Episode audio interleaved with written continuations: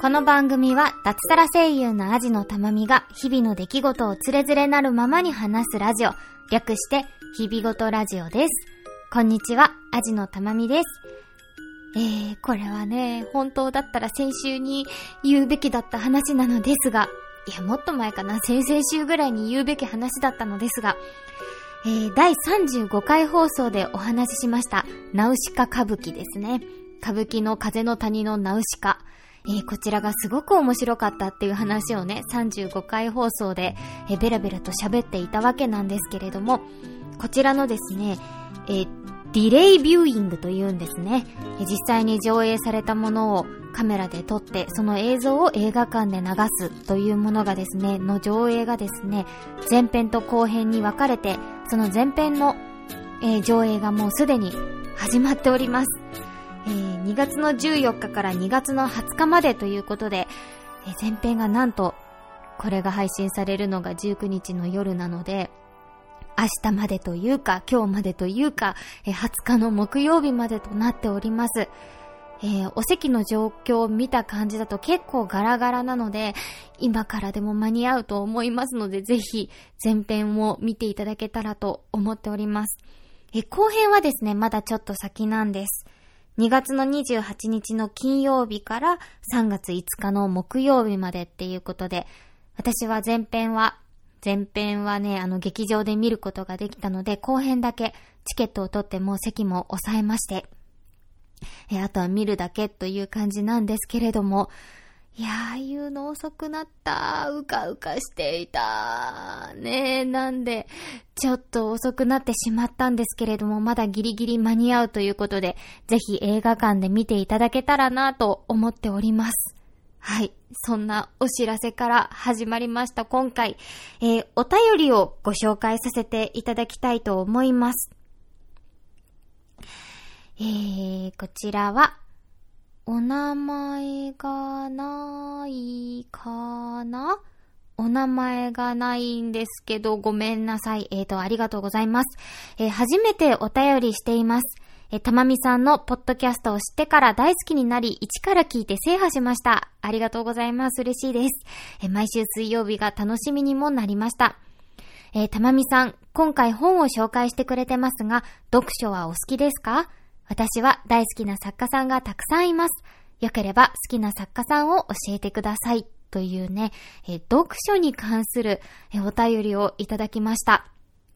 えー、ありがとうございます。え、もしよかったら、あの、お名前を今度教えてください。そしたらね、あの、まあ、アドレスでね、なんとなく、あ、あの時の方だっていうのわかるはわかるんですけれども、えー、よかったらお名前お呼びしたいと思いますので、次お便りをいただける際には、ぜひお名前もね、えー、載せていただけたらなと思います。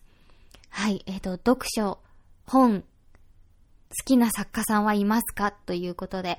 え、お便りをいただきました。この話ね、前からね、したいしたいと思ってた話でね、なんで、あ、なんで分かったの？この話したかったことっていう感じだったんですけれども、えー、せっかくお便りをいただいたので、今日は読書についてのお話をしたいと思います。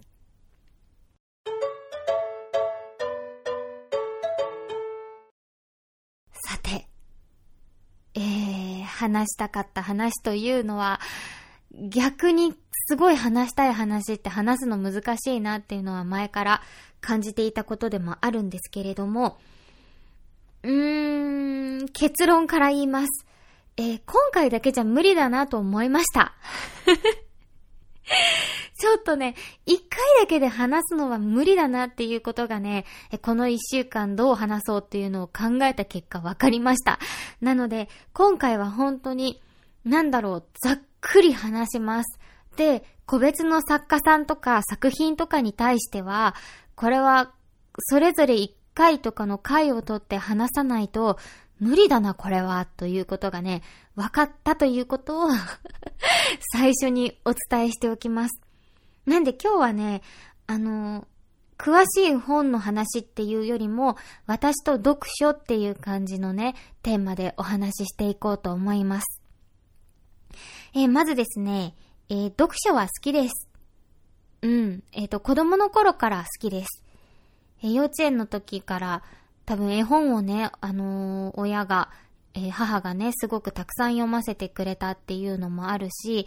あと、小学校でなんか読書ノートみたいのをつけていて、読んだ本を書いて、その感想をね、なんか色で表現するみたいな読書ノートっていうのを小学校の6年間つけておりまして、多分そのあたりからかな、すごく児童文学をたくさんたくさん読む子供でした。今でもね、覚えているところだと、え、ミハイル・エンデさんの作品とか、モモとかが有名かな。あと結構ファンタジーなところだと、辰宮アキラさんって読むんだよね。あれ、翔さんじゃなかったよね。の、月神の滑る森でシリーズとか、あと僕の稲荷山戦記とかが好きだったかな。のものとか、あと、折原美斗さんの緑の森の神話とかも、えー、すごく好きだったなっていうのを覚えてます。あとみんな読んでてね、人気だった僕の7日間戦争、最近アニメ化する？うん、とかでよく名前を聞きましたけど、えー、ソーダオサム先生の僕の、僕らシリーズって呼んでたかな、みんな。僕らのなんとかかんとか、僕らの魔女戦記とか、僕らのなんとかかんとかっていうね、シリーズになってた僕らのシリーズの、えー、ソーダ先生の本とかもたくさん読んでましたね。えー、そんな小学生時代を経て中学校の時もいろいろ読んではいたんですけれども、えー、この頃から、えー、今も結構好きな、うん、好きだというか、今も本棚にあるような、えー、作家さんの本をたくさん読むようになりました。えー、実はですね、引っ越しをした時にですね、実家から今の家に引っ越しをした時に、え、かなりの量の本を実は手放しました。もうほんと、7割どころじゃなくて、ほんと、9割ぐらいの本をね、実は手放したんです。うーん。そう。あの、前、あの、別の番組で話したことあったかな。あの、私、え、実家がもうなくてですね、実家として住んでいた一軒家を、あの、昨年手放したんですね。っていうのもあって、うちのマンションの小さな本棚に私の本は収めなきゃいけないっていうことで、持っていた本のね、かなりの量を手放したんですよ。なんで、今、この小さい本棚に収まっている本っていうのは、本当に中学生ぐらいですね。それこそ中学生ぐらいから何度も何度も繰り返して読んできた本っていうのを今も本棚に残したっていう感じですね。えー、で、逆に、今、読書は好きって言ったんですけど、実はじゃあ今、月に何冊本読んでるって言われると、もうぐぬぬってなっちゃうぐらい実は読書離れをしておりまして、最近読んでる本って、実用書が多くて、うん、なんだろう、今だと NISA の勉強をしたいので、NISA の本をね、NISA って何買ったらいいのっていうのとか、NISA ってそもそも何みたいな本を読んでたりとか、あと、昨日買ったのは間違いだらけの選択術っていう選択の方法って、なんか実は、えー、なんだろう、嘘ばっかり、なんかよく言われてるのって嘘ばっかりなんだよ。本当はこうやって選択するといいんだよ、みたいな実用書ですね。っていうのだったりとか、あと料理の本とか、大悟さんの時間術の本とか、なんかそういう、ちょっと実用書がすごく多くて、読書はしてるんですけど、じゃあ小説を読んでるって言われると、実は最近、本当新しく、特に昔読んでて好きなものではなく、新しく何か読んでるって言われたら、ぐぬぬぬぬってなっちゃうぐらい、実は、本当にお恥ずかしながら読んでないことに、この話をしようと思って気づきました。なので、今からあげる作家さんだったり作品っていうのは、本当に私が子供の時から読んできて、もうスルメのように読んできた作品ばかりです。うん。なので、ちょっとね、うん、今回、ほんとこのお便りをいただいて、このことを話したいなっていうのは思ってたんですけど、話そうって思った時に、ちょっとなんか、あれ？私全然最近本読んでないんだっていうことに、改めて気づいたっていう感じですね。で、なんかすごい本が読みたくなりました。新しく。うん。なのでね、ちょっと、ちょっとこれは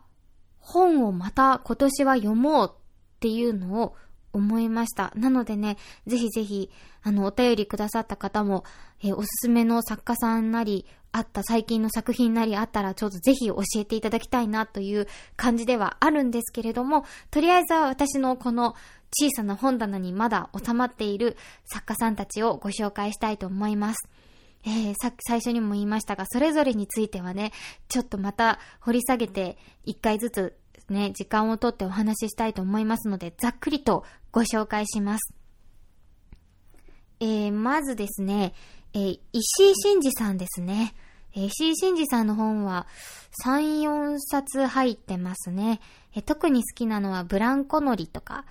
あとプラネタリウムの双子とかそのあたりが好きですね。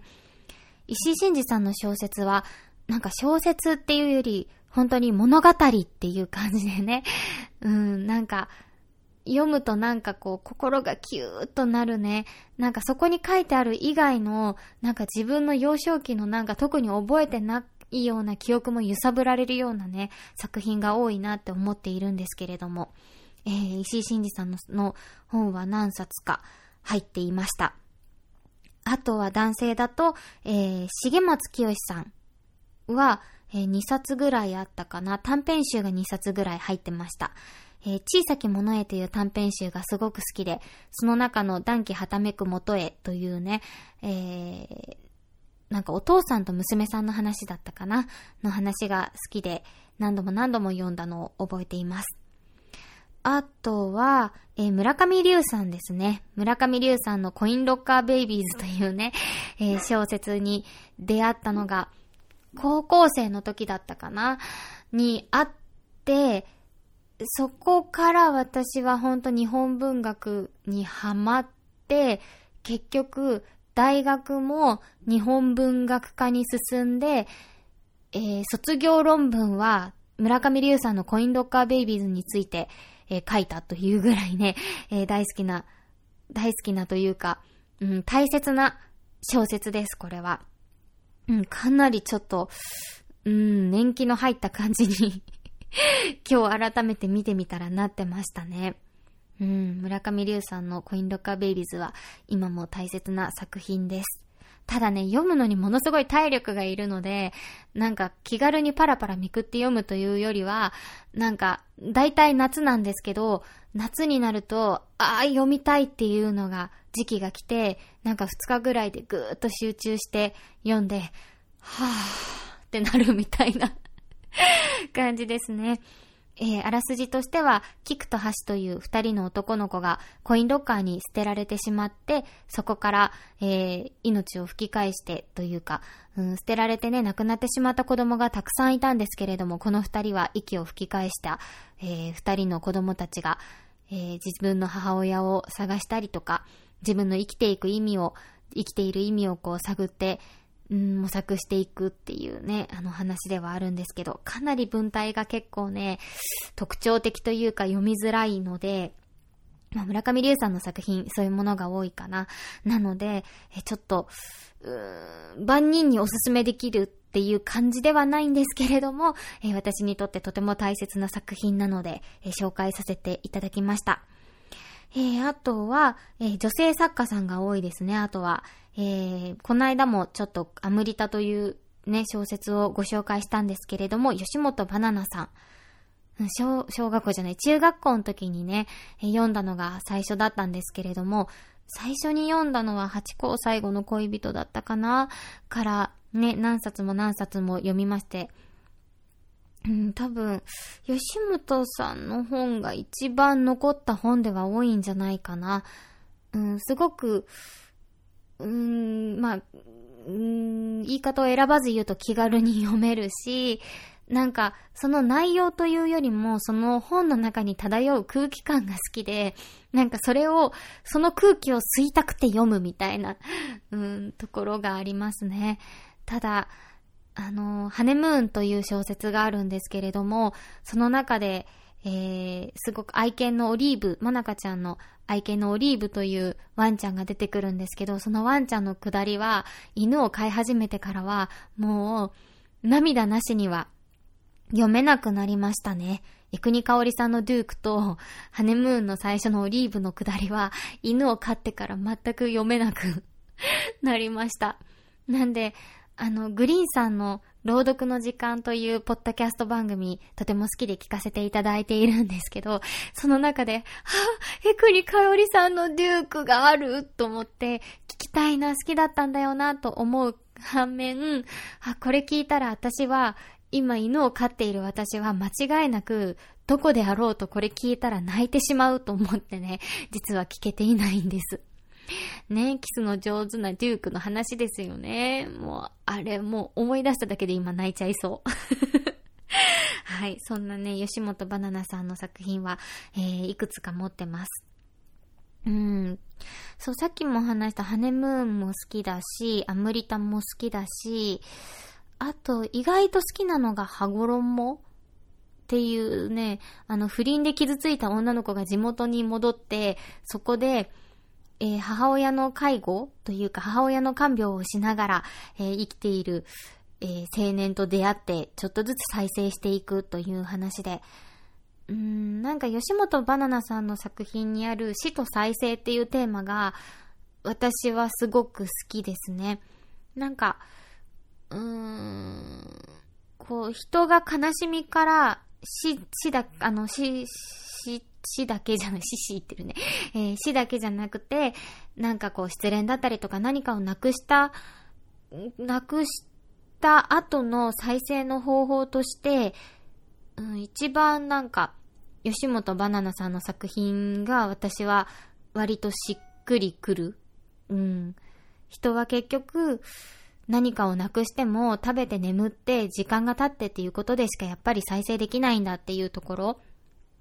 うん、でもそれだけじゃなくて、やっぱりこう悲しみを表す方法、表すというか悲しみに耐える方法の一つとして、うーん、いろんな方法があって、えセーラー服を男の子だけど着たりとか、ひとしくん？なんだっけ？何くんだっけ？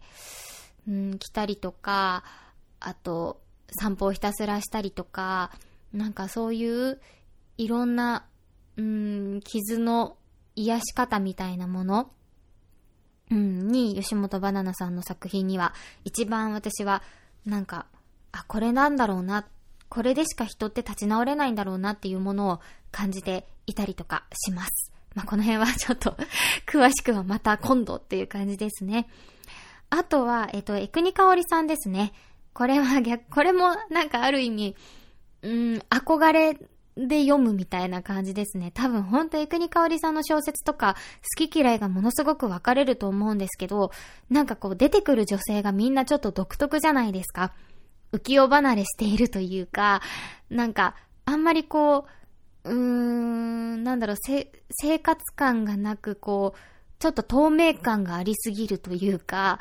うん、浮世離れしてるっていう表現が一番しっくりくるんですかね。ホーリーガーデンのか、かほちゃんとか。うん。なんかあの辺の女性にすごく憧れていた時期があって、スイートリトルライズの名前忘れちゃった。あの、主人公のあの、ティディベア作家の女性とか。うん、そうですね。キラキラ光るの翔子ちゃんはまたちょっと違うかな。うん、とかね、なんか、すごくね、浮世離れしていて、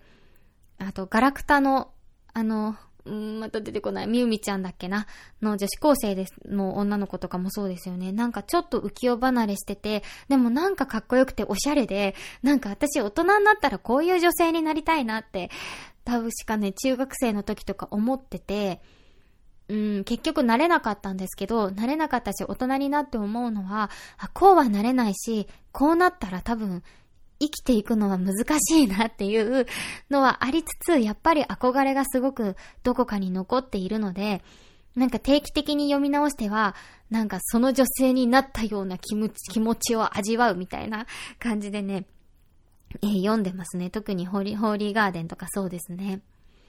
うん、あ、こういう風ななんか儚くて、なんかこう、なんだろう、透明感のある女性になりたかったぞ、みたいな感じですね。はい。あとは、えー、中学時代に本当に読んでよかったなと思うのは山田栄美さんですね。えー、放課後のキーノート。これはもし私に女の子が生まれたら絶対に読ませようと思っている作品ですね。これはね、いいですよね。本当に良かったな、これは読んでって思いました。同じくね、こうはなれなかったんですけど、私は。ここに出てくるね、女性たちみたいにはなれなかったんですけれども、あ、こうなりたかったなと思う、えー、憧れの女性たちが登場しますね。でもなんか山田恵美さんの小説は本当にえー、中学生、高校生が読んでも大丈夫なものと、ちょっと絶対ダメな感じのエッチなものとかあって そこがね、なんかすごくびっくりしたけど、なんかちょっと大人の世界も垣間見て、みたいな感じでね、ドキドキしながら読んだ覚えがあります。え、そんなね、えっと、それこそ中学生時代から何度も何度もスルメのように読み返して、今も定期的に読み返して、うん、なんか、なんで、なんか本を読むっていうよりも、なんか昔の友達に会いに行くみたいな感覚で読むことが多いですね。あーなんか、ちょっとキラキラ光るの翔子ちゃんに会いたいなと思って会いに行くとか、うん、あーホーリーガーデンのかほちゃんに会いたいなとか、うん、そういう感じでね、あの、会いに行く感じで読むことが最近は多いかな。うん、それがなんか多いのが、山田栄美さんだったり、国香織さんだったり、吉本バナナさんの本は、うん、そういう感じで読むことが最近は多いです。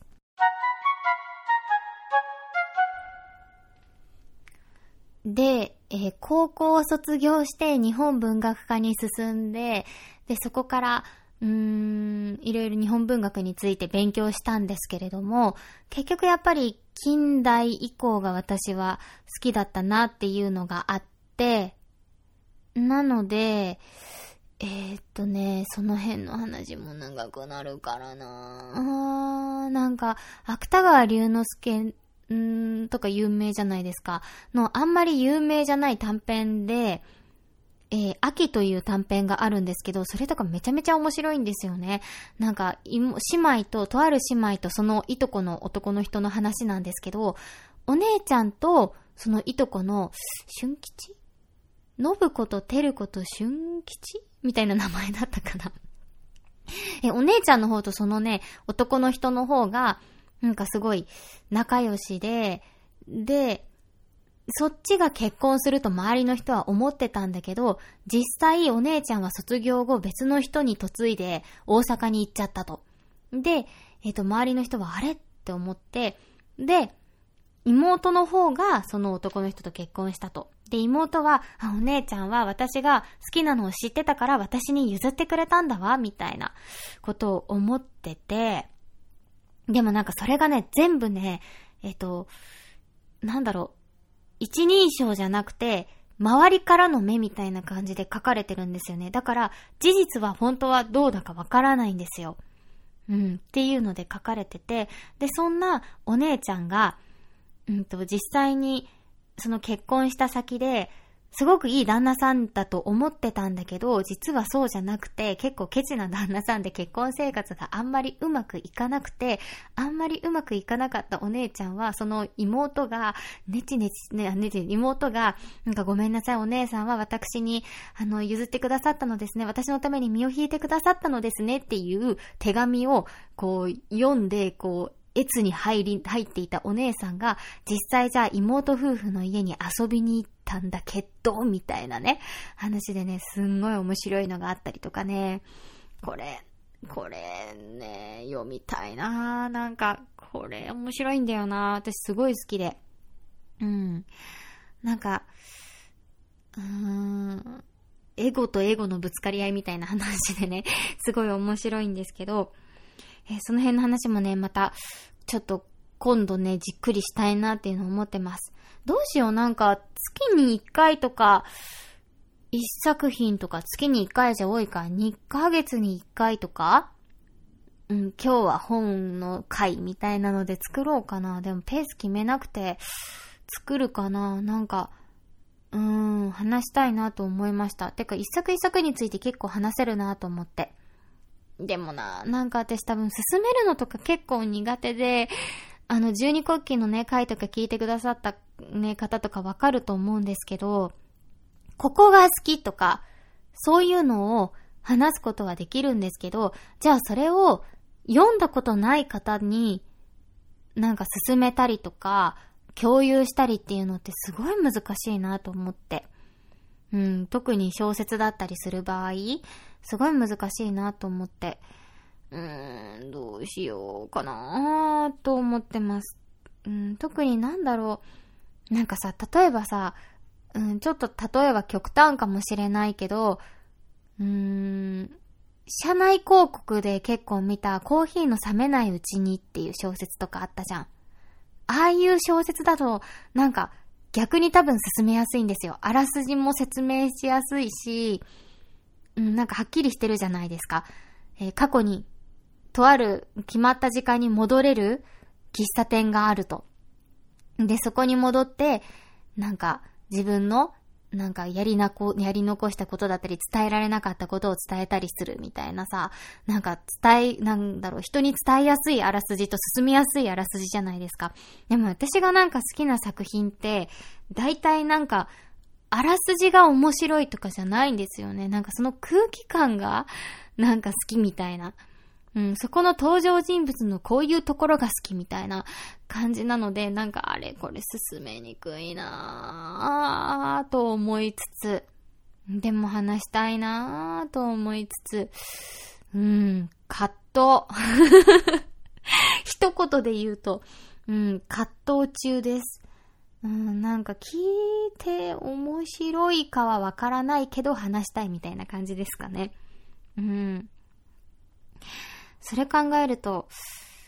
ねえ、グリーンさんの朗読の時間とかは多分、もはや、読んじゃうから、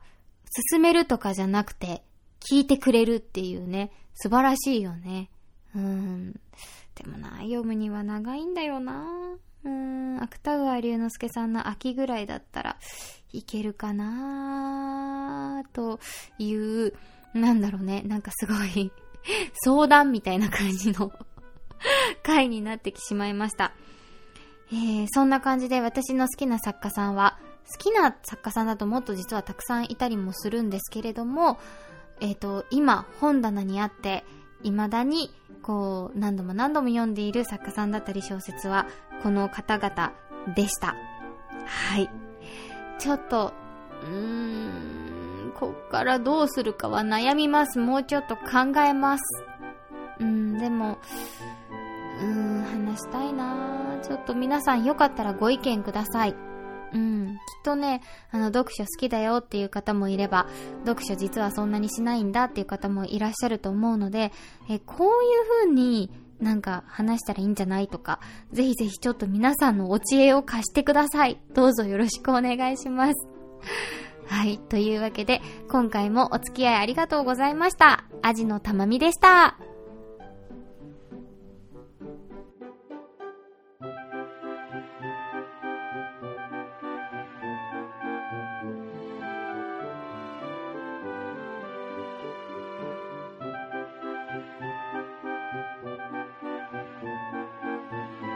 日々ごとラジオでは感想お便りを募集しています。宛先は日々ごとアットマーク gmail.com hibigoto アットマーク gmail.com またはブログのメールフォームからもどうぞ。ツイッターハッシュタグ、ひらがな4文字で、日々ごとでもお待ちしております。最後までお聞きいただき、ありがとうございました。